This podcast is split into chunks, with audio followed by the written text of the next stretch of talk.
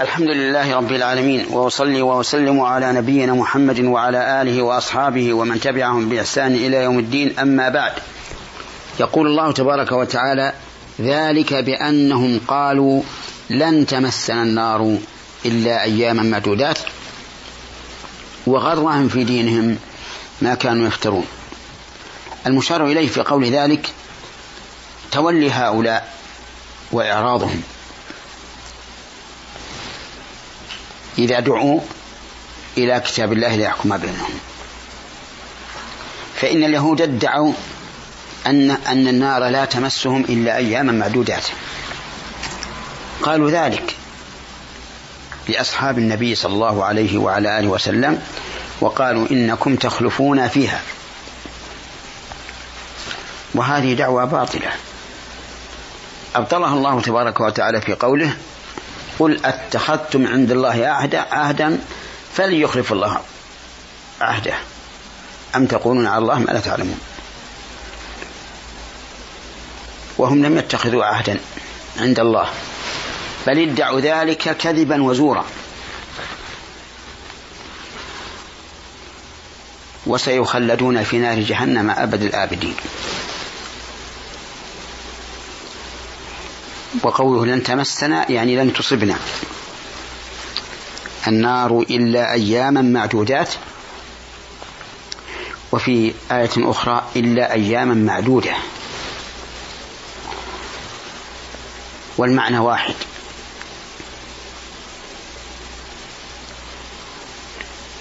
لأن جمع التكسير يجوز في وصفه الإفراد والجمع. وغرهم في دينهم ما كانوا يفترون، غرهم في دينهم أي في في العمل الذي يتعبدون به ويدون ويدون الله به، غرهم هذا وانخدعوا ما كانوا يفترون، وهو قولهم إن على الحق، فأصروا على الباطل وادعوا أنهم على الحق. ففي الآية فوائد، منها إثبات الأسباب، إثبات الأسباب للواقع للواقعيات، لأن قوله بأنهم ألبى للسببية. ومنها أن السبب قد يكون صحيحا وقد يكون باطلا، فإن كان صحيحا فمسببه صحيح، وإن كان باطلا فمسببه باطل.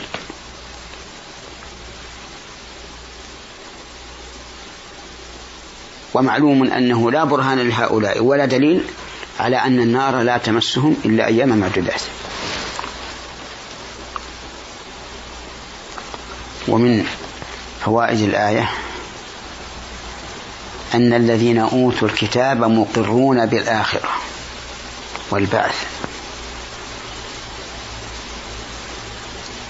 لأن قولهم لن تمسنا النار إلا أياما معدودات يدل على إثباتهم بالآخرة، لأن العذاب بالنار في الآخرة، وهو كذلك. وقد ظن وظل قوم أن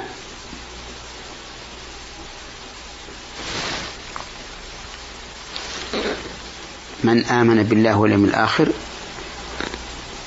دون العمل بما يقتضي ذلك بما يقتضيه ذلك فهو مؤمن. ولهذا يعتقد بعض الجهال أن اليهود والنصارى مؤمنون باليوم الآخر فهم مؤمنون، ولم يعلموا أن الإيمان باليوم أن الإيمان بالله واليوم الآخر له شروط وله مقتضيات. ومن فوائد الآية إقرار الذين أوتوا الكتاب بأن النار تمسهم، لقولهم لن تمس النار إلا أياما معدودات، وهذا إقرار منهم بأنهم مستحقون للنار وأنهم يعذبون فيها. فيبقى قولهم إلا أن يمعدات دعوى إن أتوا ببرهان، وإلا فقد أقروا على أن النار تمسهم.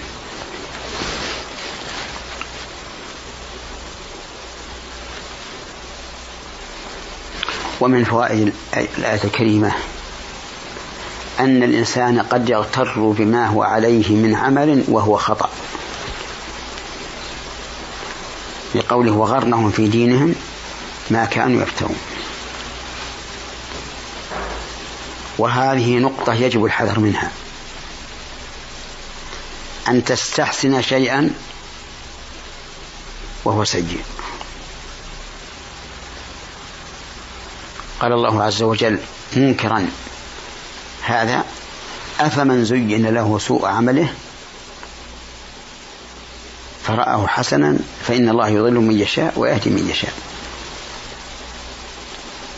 وقال عز وجل إن الذين لا يؤمنون بالآخرة زينا لهم أعمالهم فهم يعمهون.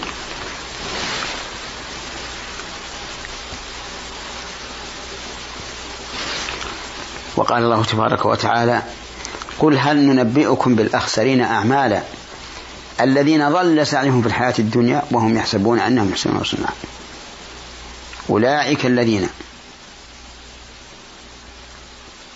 حبطت أعمالهم أولئك الذين كفروا بآيات ربهم فحبطت أعمالهم فلا نقيم لهم يوم القيامة وزنا.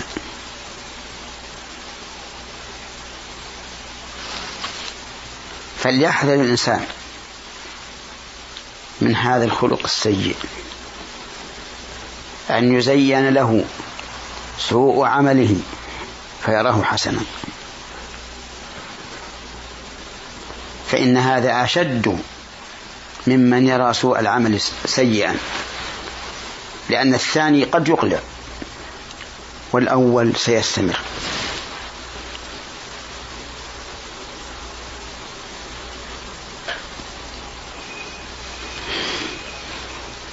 ومن فوائد هذه الآية الكريمة أن يحذر العالم من المخالفة، فإن بعض الناس الذي آتاه الله علما قد يحرم الشيء على الناس ولا يحرمه على نفسه، وقد يحرمه على شخص ولا يحرمه على آخر لمجرد الهوى، وهذا عكس الصواب.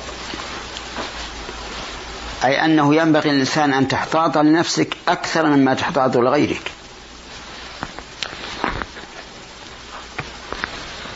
ولهذا لما قيل للبراء بن عازب رضي الله عنه حين حدث عن النبي صلى الله عليه وعلى آله وسلم أنه قال أربع لا تجوز في الأضاحي،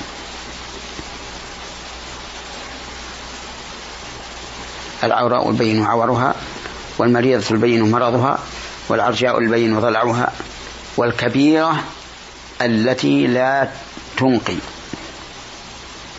قال له رجل إني أكره أن يكون في الأذن نقص أو في القرن نقص أو قال في السن نقص. فقال ما كرهته فدعه ولا تحرمه على غيرك. وهذا من فقه البراء رضي الله عنه. فالإنسان ينبغي له أن يكون على نفسه أشد من غيره.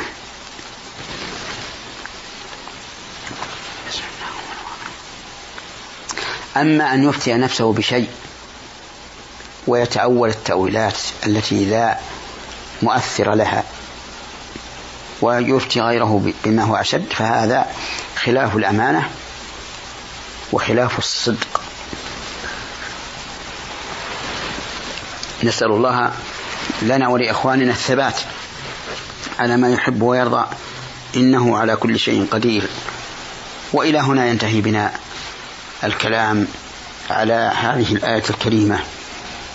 نعوذ بالله من الخذلان. والحمد لله رب العالمين، وصلى الله وسلم على نبينا محمد وعلى آله وأصحابه ومن تبعهم بإحسان إلى يوم الدين، وإلى حلقة قادمة إن شاء الله تعالى.